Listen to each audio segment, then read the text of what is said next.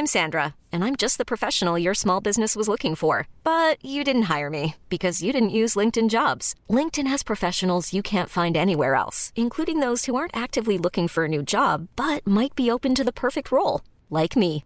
In a given month, over 70% of LinkedIn users don't visit other leading job sites. So if you're not looking on LinkedIn, you'll miss out on great candidates like Sandra. Start hiring professionals like a professional. Post your free job on linkedin.com/achieve today.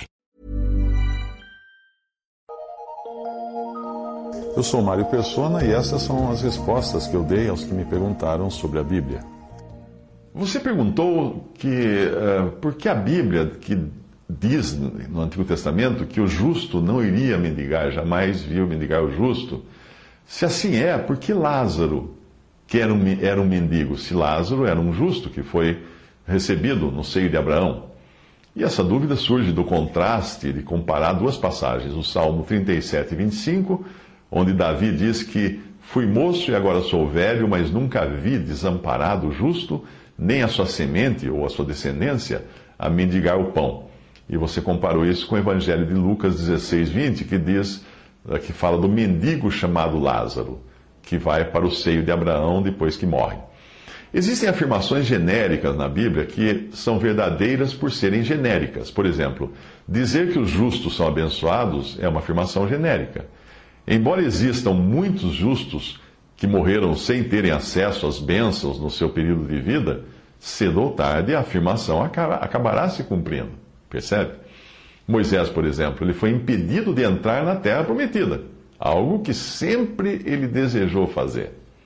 Porém, séculos mais tarde, na cena da transfiguração, quem nós vemos? Moisés, exatamente na terra onde ele almejava entrar ao lado de Jesus e Elias, ele está ali na, na visão. Deus enxerga as coisas em termos de eternidade.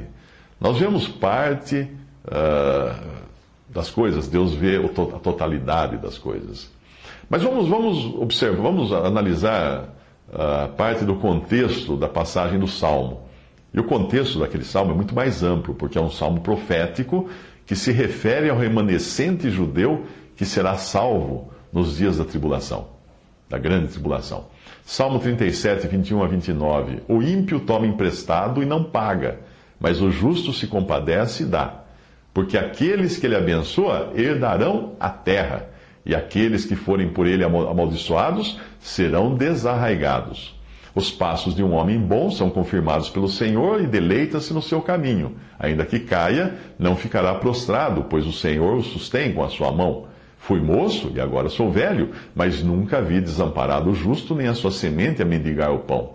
Compadece-se sempre, empresta, e a sua semente é abençoada. Aparta-te do mal e faz o bem, e terás morada para sempre. Porque o Senhor ama o juízo e não desampara os seus santos. Eles são preservados para sempre. Mas a semente dos ímpios será desarraigada. Os justos herdarão a terra e habitarão nela para sempre.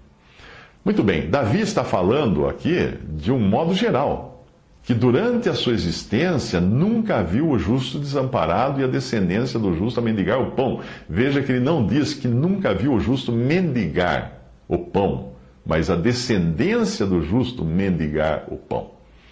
Não se pode dizer, do ponto de vista de eternidade, que Lázaro tenha sido desamparado. Não, porque no final ele foi amparado, sim, muito bem amparado. E essa é a história do Evangelho e o contraste no qual ele aparece em relação ao rico ímpio, que teve apenas um tempo aqui na terra de amparo dos seus bens, porém perdido eternamente. Mas veja que todo o capítulo desse salmo, uh, desse salmo, em todo o capítulo, Davi não está fazendo uma afirmação categórica e isolada, mas ele está mostrando o contraste entre uh, o ímpio e o justo e o que cada um ganha por ser ímpio ou por ser justo. O assunto aqui é o contraste. Veja também que não é possível você isolar, uh, isolar o versículo, entender de maneira isolada, porque ele está falando da descendência do justo. E pelos versículos seguintes, nós sabemos que ele está falando de alguém que compadece-se sempre e empresta, e a sua semente é abençoada. Parafraseando esse salmo, seria como se Davi estivesse dizendo que das pessoas observadas no seu tempo de vida, de quando ele era moço até o momento que ele escreve, quando é velho, ele deduziu que os justos, compassivos, liberais em emprestar e ajudar, etc., tiveram descendentes que, tendo aprendido tal exemplo, nunca precisaram medigar o pão. A lição é tão clara e simples que até hoje nós observamos isso na sociedade. Quando nós vemos alguém bem-sucedido e damos o crédito de seu sucesso aos pais que o educaram corretamente e deixaram um bom exemplo, nós vemos uma descendência, uma semente que não vai precisar mendigar o pão. Quem tentar fazer uma comparação dessa passagem com os evangelhos e escolher justamente Lázaro, o mendigo, para isso, está perdendo de vista o foco da Bíblia, que é Jesus. Jesus é sempre o foco da Bíblia. A sublimidade da passagem que diz nunca vi desamparado o justo está exatamente no perceber a força que essa passagem tem quando nós comparamos com o que aconteceu com o único realmente justo que jamais pisou este mundo, Jesus. E ele foi, sim, muito desamparado. E aí sim, nós poderíamos dizer que Davi errou.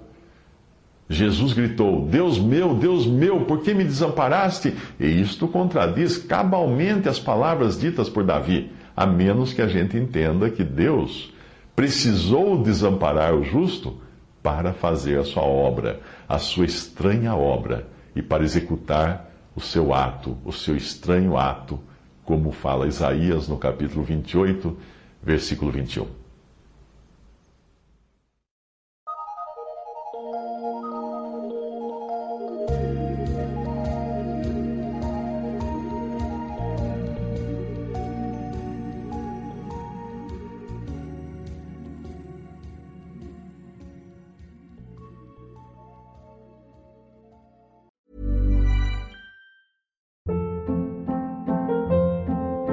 Hold up. What was that? Boring. No flavor. That was as bad as those leftovers you ate all week. Kiki Palmer here, and it's time to say hello to something fresh and guilt-free. Hello Fresh. Jazz up dinner with pecan-crusted chicken or garlic butter shrimp scampi. Now that's music to my mouth. Hello Fresh. Let's get this dinner party started. Discover all the delicious possibilities at hellofresh.com.